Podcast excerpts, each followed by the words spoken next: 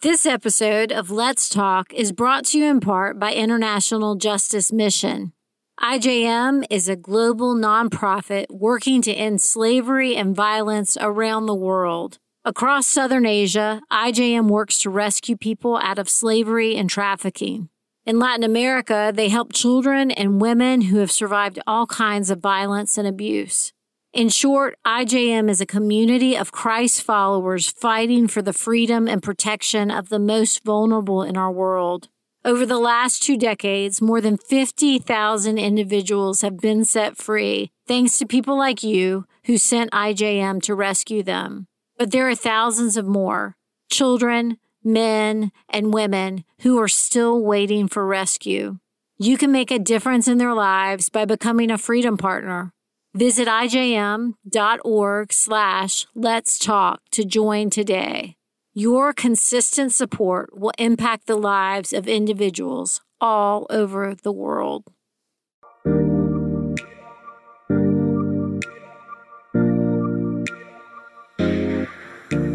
Hello and welcome to Let's Talk, a podcast from the Gospel Coalition Podcast Network, where we seek to apply biblical wisdom to everyday life. My name is Jasmine Holmes, and I'm here with my friends Melissa Kruger and Jackie Hill Perry. Be sure to check out the first two episodes of Let's Talk on witnessing and on contentment. If you're enjoying these conversations, we hope you'll subscribe to Let's Talk wherever you get your podcast and also recommend it to friends. Today, we're going to talk about a difficult topic, but it's one that has touched each of us in different ways, and that is church hurt. This topic um, is an interesting one for me because church hurt is actually the reason why I met my husband, Philip. Um, I was at a really small church where my dad was the pastor of preaching, and I started dating another pastor's son and we were going to get married and we had liked each other for like this was like a 4 year like situation and it crashed and burned miserably. And when it did it impacted our dad's relationships with each other our mother's relationships with each other. Um, and it was so hard because as a pastor's kid i felt like i couldn't be honest about how badly i was hurt by the breakup and how really not a great person during the relationship my boyfriend had been because he was another pastor's kid. And so people would be like, What happened? Like, how did things go? And I would just smile and like give a political answer, like, Oh, yeah, it's, you know, I'm fine. Like, sometimes relationships work out and sometimes they don't, and everything's fine. That's what relationships is for. It's fine. Everything's fine. I'm fine. And I got really tired of doing that. And so there was a TGC conference, and it would take us out of town on a Sunday. And I was so excited because I was like, "Can I please go to this conference? Because th- that way I don't have to go. Look, I don't have to go to church that Sunday. I can skip it. I can just go to the conference, and I can face him when I get back." And that is a conference where I met Philip. Hmm. No way. Uh-huh, uh-huh. TGC so, bringing people together. Bringing people together. TGC plus church hurt equals romance. For me, anyway. Um, but as a pastor's kid, I do have a lot of experiences with church hurt, but I'm curious to hear from people who come from different perspectives how you've encountered church hurt and the ways that you've dealt with it. Church hurt is a thing for me. I actually taught a workshop on church hurt, I think at uh, TGC uh, maybe three or four years ago.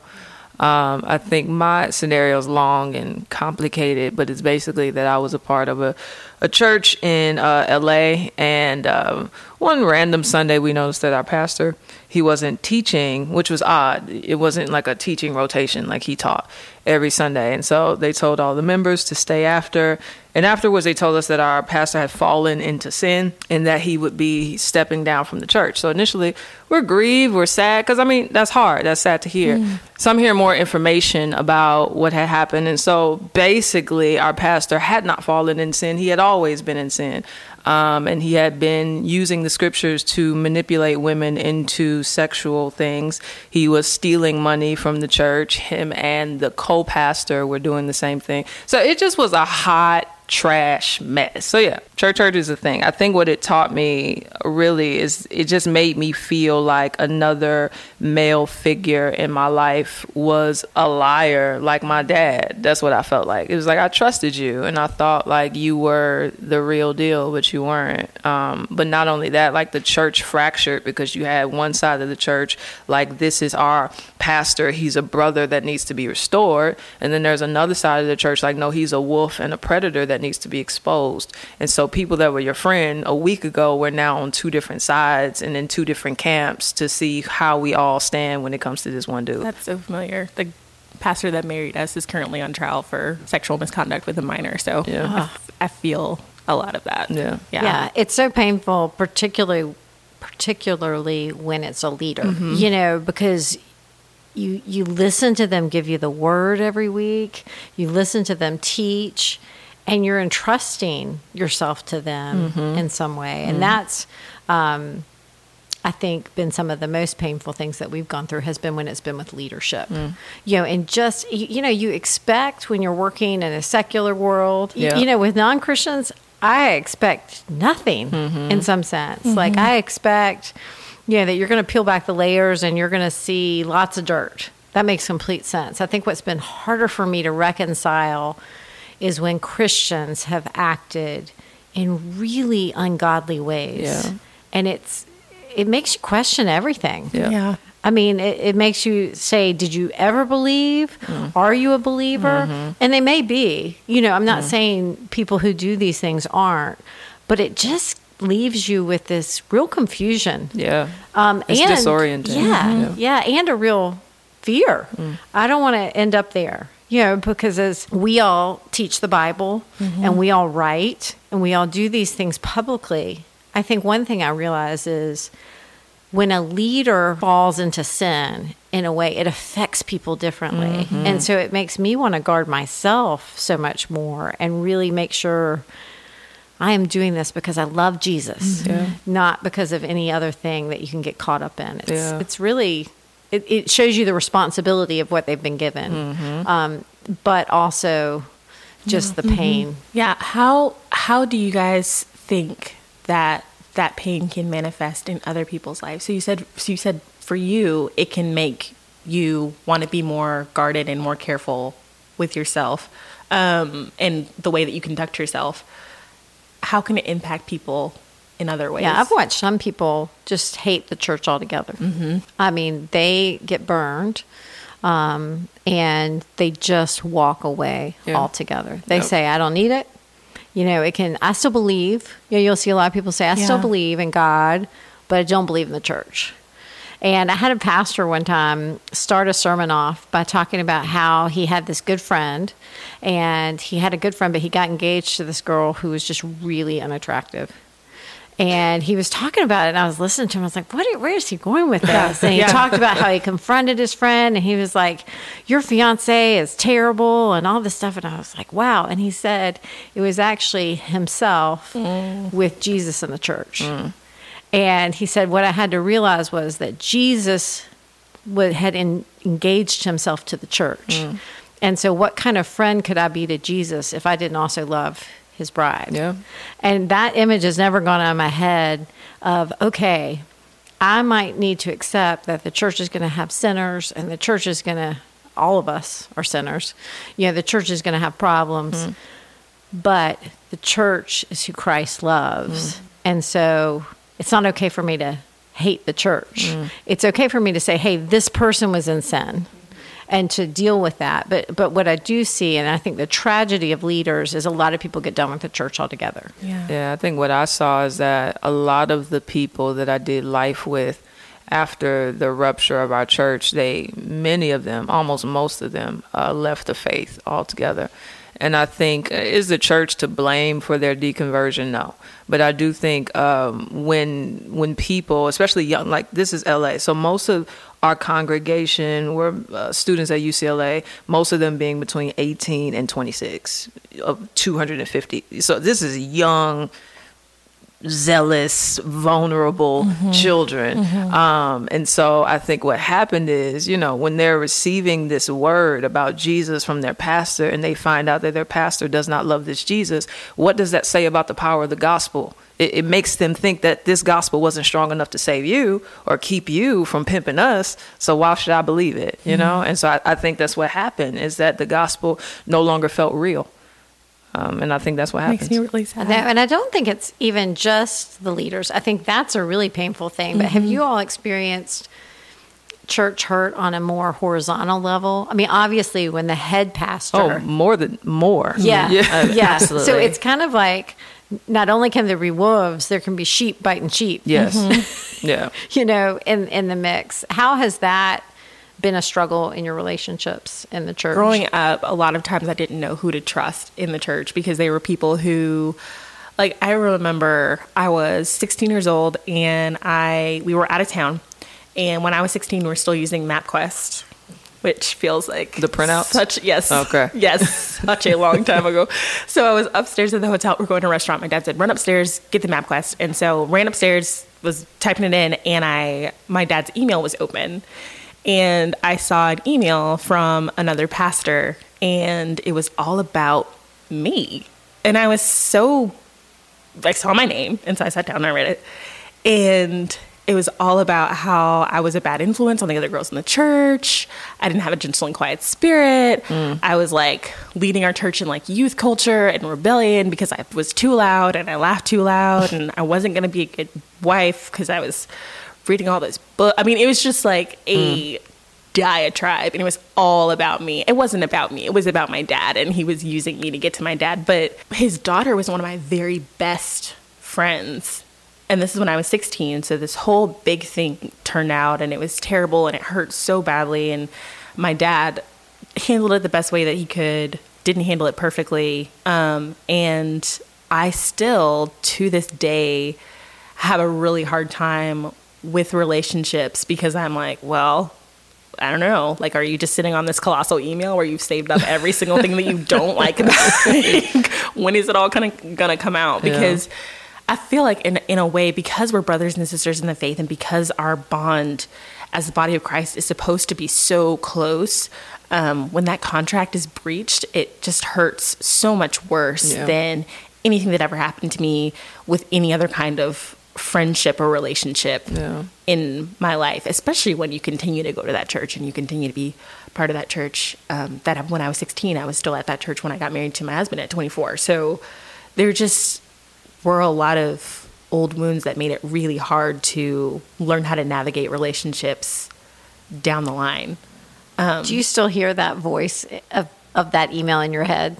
Oh yeah, Yeah, I Oh, think yeah. the words of pastors. Sometimes I wish I could tell them how heavy they fall Yes. in people's lives, totally. for good or for bad. Yeah. I mean, I know um, a friend had done. I think it was her dissertation was on women who go to get seminary education, and a lot of it was a male pastor had said, "Hey, you should you should think about going to seminary." Know, and it just encouraged her. So it can be a mm-hmm. really good thing. Just a few words like Yeah. on the way to the bathroom in church. Hey, have you ever thought about doing this? And just that little thing put her on a trajectory mm. to go three years to school. Yeah.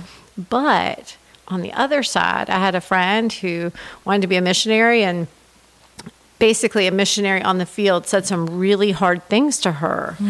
and it made her doubt whether or not she should be a missionary. Yeah. You know, it can have this and that's where I wonder how do you deal with that voice that can mm-hmm. get in your head mm-hmm. saying, "Oh, I'm not a good enough Christian woman because I'm mm. too loud or I'm mm. too Yeah, and it's, whatever." it goes back to what you said, just reminding ourselves that it's not the entire, like the bride of Christ. It's sinners within the body of Christ. They sin. Yeah. And that's so true. And wherever you go, you're going to be dealing with sinners in the body of Christ. So, how do we navigate that? Because knowing that ultimately Christ's bride is spotless is helpful, um, but it doesn't answer all the way how we deal with his imperfect members of the bride right now. So, how have you guys found? What ways have you found are helpful to deal with that church hurt, particularly when it comes to um, sheep biting sheep, as you put it, Melissa? Jackie, you know. Um, I think uh, the it, it took me a while. I I didn't go to church for maybe a year or 2 um, just because it, it was it was hard to uh, consider the thought of submitting myself to leadership again um, and being among people that may turn again. Um, that was fearful, uh, a, a fearful thing to me until I had moved back home to St. Louis and I connected with uh, a pastor. It was a random thing. I was at Chipotle. I saw a, a, pa- a guy with his Bible open. It was a black dude that looked hood with a white dude that looked boring, and I said they got to be Christians. there's, there's no way uh, this isn't isn't two Christians because it's just that's just what Christians do. Um, and so I came up to him. I said, "Hey, do you go to church?" He said, "Yeah, I'm actually planning a church um, now, and our first service is Sunday." And so I went to the church and I joined. And when I met with the pastor, uh, one thing that stood out to me is he was so different than my other pastor. He seemed so much more vulnerable and guarded and careful um, and holy. But then he he was like well, how do you feel about the church? I was like i'm cool on her you know i don't like her too much. But he took me to acts when paul uh, had met with jesus and how jesus so identified with his church that he said you're not just persecuting the church you're persecuting me. And i think that convicted me to know i need to love and care for the church because jesus loves and cares for the church. And i think that had to be the foundation for me to then have empathy for the sheep and me to be gracious towards the, towards the sheep and me to care for the sheep because i'm the sheep too you know and so if i want people to be patient and gracious and long suffering with me i should be able to mirror that same kind of Yeah. expectation mm-hmm. know? Yeah, and, and and I think it's it's what some of what you're saying too is I'm one of the sheep too. Yeah. like the grace I extend, I will always need back. You know, I'm going to say things carelessly, not even intending to hurt someone, Yeah. and yet I'll do that. Mm-hmm. And you know, I just think of the Lord's prayer. You know, when it says, "Forgive us our debtors as we um, forgive us our." sins as we forgive our debtors mm. that there's and, and when jesus is talking on the sermon on the mount you know he's like you're going to have to forgive others. It's it's like the whole New Testament is reminding us that yes, the spirits come, but I'm still going to lay out what you need to do when there's sin in your mm-hmm. midst because you're going to mm-hmm. need to confess, you're going to need to repent, you're Yeah. going to need to give forgiveness. Mm. The fact that all of those things are still talked about so much in the New Testament, y- you know, it's like we should know, but when it happens, it's so painful. It's always shocking. yeah It's kind of like you, you know, you know it's going to be a part of relationship that you have to forgive and you have to ask forgiveness. And glory be to God, because I, I just imagine how how uh, stunted my growth would be if I never had challenging relationships in the church. Yeah. The church has forced me to learn how to walk by the Spirit. Therefore, learn how to be kind, learn how to be long suffering, learn how to be uh, merciful. Like, I, if everyone was easy, I don't think I would shine as bright. Not saying I shine bright, but you get what I'm saying. Yeah. Like, I don't think my maturity would be where it is if I never had challenging relationships. And so I think it's a kindness of God actually to allow us to meet with people and be in relationships with people that force some goodness out of us. Yeah, it is. It is. I'm thinking, I'm thinking about a conversation that I had with a friend of mine. It was a really new relationship at my current church, um, and she is one like the minute one of those people. Where the minute you meet them, you're like, oh yeah, I I I, I like you. I think we're gonna be friends. And we we had a rocky start after that and then finally like started connecting and it was fun and easy. And i'm an introvert so people that are easy for me is like i gotta latch on to those people. Yes. Um, so we were all at a play date. We're having so much fun and her little boy was playing in the mud and she's white and i'm black. Oh, in case you didn't know that i was black.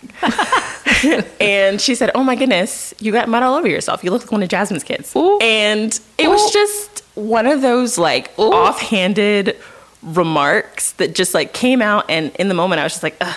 and i felt myself immediately like going to that hurt space of like oh I guess we're not to be friends because you say stuff like that. And I remember I was talking to a mentor of mine uh, about it and just kind of asking her advice. And she's like, "Well, do you like her? Like, do you want to be her friend?" I was like, "I mean, I, I did." Like, and she's like, "So that one thing, and now you're not, you're not to be a friend. You're not to talk to her again." And I was like, "I don't want that. I don't want that to be the answer." I don't want that one thing to be the thing that like that separates us, but I also don't want to talk to her because that's going to be mm. really hard and awkward and put me in an awkward position. And what if she comes back with an excuse, or what if she says, "Don't make everything about race," or she- and and you know, so every time my mentor would see me, she would say, "Did you talk to her? Have you talked to her yet? Hmm. Did you talk to her?" That's good. And finally, finally, I talked to her, and her response was, "Oh my goodness, I'm so sorry that I said that. Thank you for telling me. I am not I honestly like grew up around a bunch of white people, and sometimes when I try to diffuse awkwardness in multicultural settings, I say really offensive things, and I should not have said that, and I'm mm. sorry. And it was very simple and easy. Like there were no excuses. There was no making it all about her. There was no, and I learned a very valuable lesson in that moment, which is when I, I, I could have let my hurt Yeah. and past circumstances let me build a wall between me and another member of my church and me and another member of the flock. And I could have not given her an opportunity to show what a spiritually mature, kind, thoughtful, and eagerly eager to repent person that she was. And it made me think about all of the other times that people have said or done things that I just took as, well, okay, now we're not going to be close. Or, well, okay, now we're not going to be friends. Um, it really made me take those thoughts captive Yeah. a little bit more. And it's to no, it's of no credit to myself. Really, my mentor was just like, girl, yeah. go, you know, you gotta, gotta see this through. Um, how can we see things through with other people, even when we've been hurt or even when we've seen patterns of hurt in the church? Well, I love your whole story that you just told because what I love is how it was the church that helped you deal with, mm-hmm. you know, this hurt that had come from a member of the church, mm-hmm. you know. So I think one of, I love what you said because having someone who was speaking truth into your life that, hey, you need to talk to her. Because the reality was she needed to change. Like mm-hmm. that shouldn't be said. I mean, you know, so it was actually loving. I think it's hardest to, for me to confront someone on something when they've hurt me, it's different. Like if I see you, you know, gossiping about Jackie and it's hurting, you know, it's easier for Yeah. me than to confront it. Right. But when I hear that you were gossiping about me or something like that, it's a lot mm-hmm. harder to go. Mm-hmm. But I love how you had this mentor in your life who was willing to push and say, "Have you done this really uncomfortable thing?" And then it mm-hmm. brought this healing. So it's it's an interesting thing. I remember Jackie one time you tweeted, "What helped me get over church hurt?" Yeah, what healed church. me what healed me from church hurt was the church. Yeah, she says it better because she said it first. And I think that's so true that some of healing happens as we keep going, mm-hmm. Yeah. you know, and you just keep saying, you know, I, I'm in this, you know, and I, and what, even what you were saying about bearing with people and being patient and mm-hmm. kind, those things can only be expressed when there's someone to be patient with. Yeah. You can only bear with someone in love mm. When you have to actually bear with them Yeah. in love. No, I, I do think that there are some church environments that are unsafe hmm. where where there's it's toxic it's abusive it's manipulative it's sinful i think those kinds of spaces you have the right to disengage with and depart from um, because i think people have used or will use those scriptures Yeah. to manipulate you into staying in a in a in an abusive church uh, that is unhealthy. And so I think oftentimes you have to actually grab a Christian or a person or a wise one that's outside of those circles to be able to speak into your life and say, this whole little situation is messy and you can't even see it. And so I think you need to pray. I think you need to consult a therapist if need be. You need to consult your family, some wise people around you that can see what you can't see. Um, just because I wouldn't want people to use those kinds of texts talking about forbearance and love and kindness, but you actually using it uh, in a way that the Holy Spirit never intended. That's a really you know? good question. How do you spot what's abuse versus what's normal bearing with, Mm-hmm. you know, in love? Kind of what's how do we distinguish that? That's a really hard hard thing. What maybe maybe this is the question. What are some signs? You know, we've all seen churches that are unhealthy as Mm-hmm. a church. What are some signs out there that the church is unhealthy and that you should maybe consider, hey, this is this church whole problem Yeah. versus one person in the church who said an off thing Mm-hmm. or whatever. I, I, from my experience, uh, um, what's the word? A lack of transparency uh, f- from the leadership. So I, I don't need to know all your business, but what are we doing with the finances? Wow, why is no one ever welcome into your home? Why aren't like like is there a plurality? You don't have to have a plurality of elders, but it does concern me when you're the only person in leadership and there is no one that you're submitted to. Um, I think those are huge. When your pastor or the pastors or the elders are confronted with sin, are, do they repent or do they manipulate your words to make you think that you sinned against them for confronting them about sin?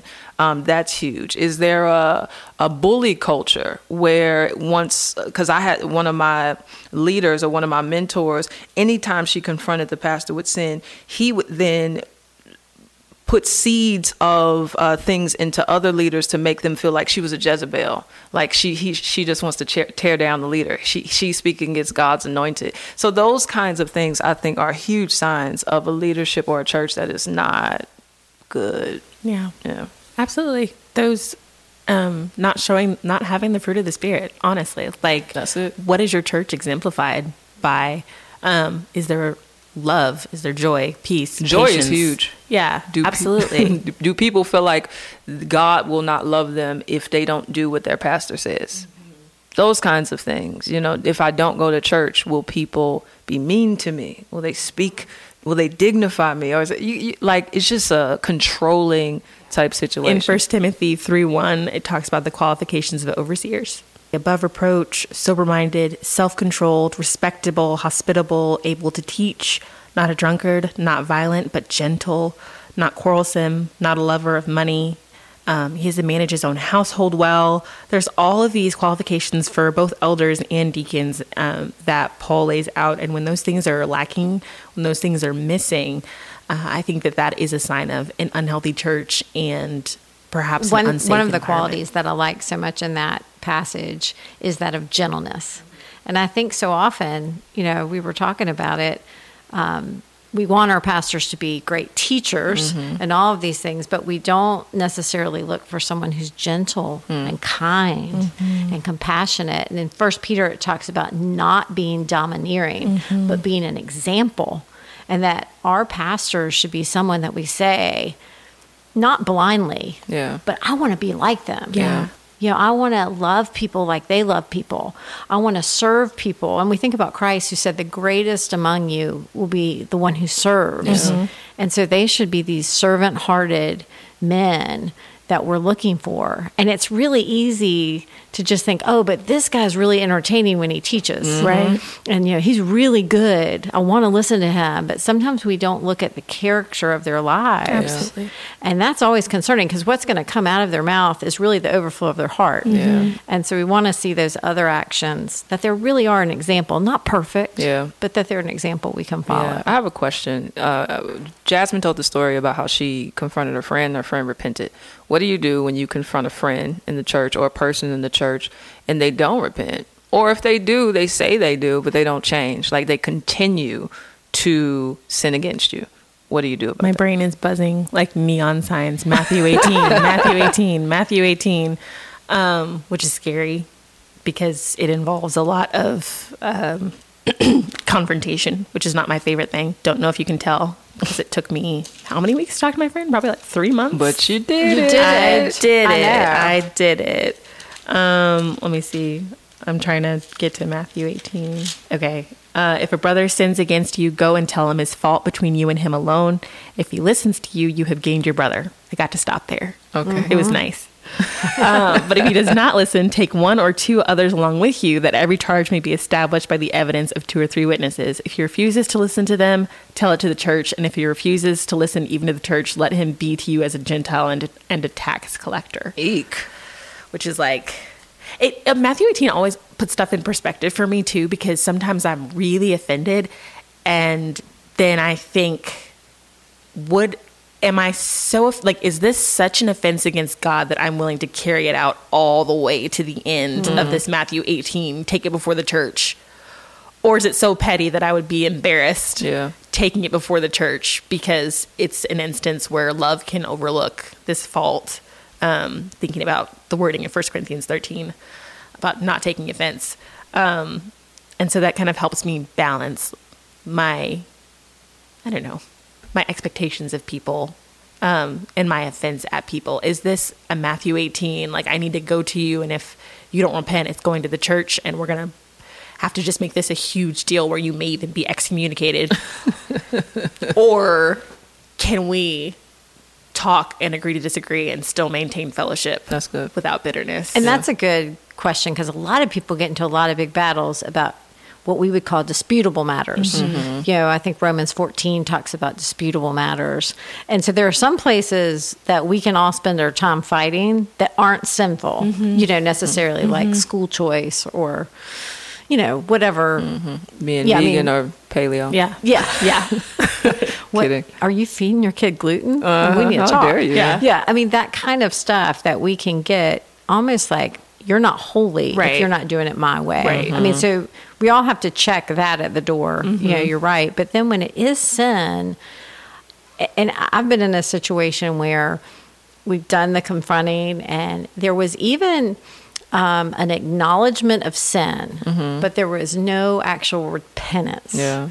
You know, of turning from the sin. And that's mm-hmm. been really hard for us to walk through and to know how to do that well. Yeah. Just the other day, I've been reading through the Sermon on the Mount, which is so convicting. I'm just like, Jesus is not tame. He says hard No. things.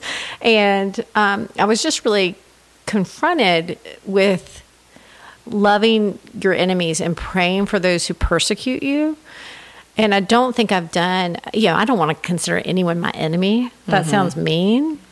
And I don't, I don't really, yeah, but sin does persecute. We don't almost want to call it that heavy, but some of the things people do, their sinful actions in some sense are persecution to mm-hmm. us. And one thing I mm-hmm. realized I hadn't done for this person well is just pray for them. Mm. And I was really convicted that I need to spend time, and it may go to the Matthew 18 and all of those things, but just praying that Yeah. the Spirit would do some work in their lives um, and that the words that have been said would finally go into the heart. You know, the mm. confrontation that's happened mm-hmm. Would be heard and that life change would happen. But it's really painful when you, you feel like, yeah, you're you're giving lip service to, yeah, that was bad. I shouldn't have done that. But it doesn't feel like there's any heart Yeah. change. That's hard. I, I think uh, what's helped me is remembering that sanctification takes a long time. Mm-hmm. And sometimes I want people to be sanctified quicker than even I'm being sanctified. And so I, it's kind of helped me be patient. Like, this person has some trauma they have some maturity there might be some just some things that they just have to grow in and am i willing to be that friend that walks with them as they carry their cross? Um, the crucifixion t- took a long time for jesus to die and so i'm just not expecting a quick death sometimes i just have to be willing to carry it with you which is hard that's not easy it's irritating actually but I, I guess I do it with the hope that it honors Jesus and that even if no one else notices it, that he'll honor it when I see him. I, I have to think that way or I'm just going to give up.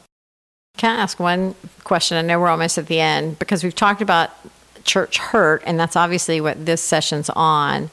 Can we also just share how the church is a blessing? Because I know it's, you know, I know it's. We it's, sure been talking about how messy she is. And it's good to acknowledge that because, you know, it's, it's like you do It's need to know she's got some blemishes. Yeah. But I think it, it might be an encouraging way to end, even just to think through the blessings we've experienced in the church. Why is it what we need, even if it's not perfect? I wouldn't even be a Christian without the church because the church is the one who talks about him, about Jesus. And so it, the reason I'm able to believe is because somebody out of God's church told me about Jesus. Um, I don't think I would know what I know to the degree that I know it without the church. You know, I the even though I went to that raggedy, ratchet church that was a hot mess, in it, I was being discipled by a woman who I lived with for two years who made me get up and get in my Bible every morning and taught me how to read the scriptures and taught me how to pray and taught me how to be a person that lived what I spoke. I remember my discipler, she told me, uh, she said, You're on your way to being a very popular hypocrite because you're able to communicate in such a way that people think you know what you're talking about and that you're living it. She was like, It's my job in your life to ensure that you live what you communicate. That's what the church does, you know. So even in all of that turmoil, God had a remnant, for lack of better words, that helped me grow. Um, the church has blessed me. Just the story that I even just told about my friend could have been a story of church hurt, and it wasn't. It was a story of restoration That's and good. friendship, and that blessed me. I can't even describe how much that blessed me and what a blessing she has been to me in being able to talk to her about something that hurt me and be heard and know that she's the type of person who will do it for me um, if I need it. Um, that's something else that we haven't talked about. You know, I hope I never am, but I could be part of somebody else's story of church hurt. That's good. And I want to be on. able to be humble Good for now. I want to be able to be humble enough to hear and to um, change course and to repent um, if if the conversation ever comes my way. Yeah. That's yeah. good. And I think that that's a good part of the church is that it requires that of me and it requires that of all of us. Yeah. That's what family Yeah. is. No, that's good. And I I think, you know, I think sometimes I've been in the church so long that I forget what life without the church looks like. Hmm. And, you know, I I sometimes watch, you know, as we're one of the few families or whatever, they'll be going to church in the neighborhood. And sometimes I will admit, I'm like, wow, it'd be nice to have Sunday off too. yeah, I mean, it's terrible. True, true confession Yeah. thoughts. But then, you know, I watch when suffering happens and when life falls apart and when you know someone gets cancer and when hard things happen and then you know you have 20 meals brought to your house mm-hmm. and you have people who are praying and sitting around praying for your family and other people don't have that. That's true. you know they they th- their community is like their kids sports team or maybe the mm-hmm. college they went to or the community service that they do mm-hmm. but we have a family. You know it's really a family who you know when everything happens they're there Yeah. and that's I, I think sometimes i forget other people don't have anyone That's true. you know, I know if everything happened to every family member in my life, someone in the church would have me over for Christmas dinner. Hmm. You know, I mean, it's there are people, and they do. While we love imperfectly, they do love. Yeah, they do. Yeah. They do. Um, that was a lighter note to end a heavy conversation on. So I'm really glad that you asked that question. I think now we're going to talk about favorite things to end it on a high note. Um, today's favorite thing is what is your favorite season and why? Of course, fall. it's Still everybody's favorite mine. season. It's everybody's favorite everybody. season. Who, who's gonna say summer? Summer. No. hot. No. I mean, it depends. Maybe if you live in a We all different live in part the in, South. America, yeah, It's summer fall. is, is Too hot. hot. Yeah. Yeah, fall. I can you know put the little scarf on with the little boots and maybe a t-shirt. Like you can dress kind of warm, but not super warm where you sweat. You know, it's just cute. It's cute. It is. It's cute. I um I didn't do it this year, but I have to admit that in the past I have been a fan of the pumpkin spice latte. I didn't do it this year though. It felt too basic. I couldn't do it. I was oh, Proud like of you. I was like, you're an adult now. okay? No more So you've Uggs graduated. and leggings and pumpkin spice lattes. That's I the thing. My favorite is when I can the first time I can put on a fire in the oh, fall and just nice. hear the crackle. That that's house owner privileges right there. Yes. that's what Definitely. that is. Thanks for listening to this episode of Let's Talk. Next week, we'll be talking about actively fighting sin. You can subscribe to Let's Talk through Apple Podcasts, Spotify, Stitcher, or wherever you like to get your podcasts. Check out other shows from the Gospel Coalition Podcast Network at tgc.org slash podcasts. The Gospel Coalition connects Christians to resources that apply the truth and beauty of the gospel to all of life.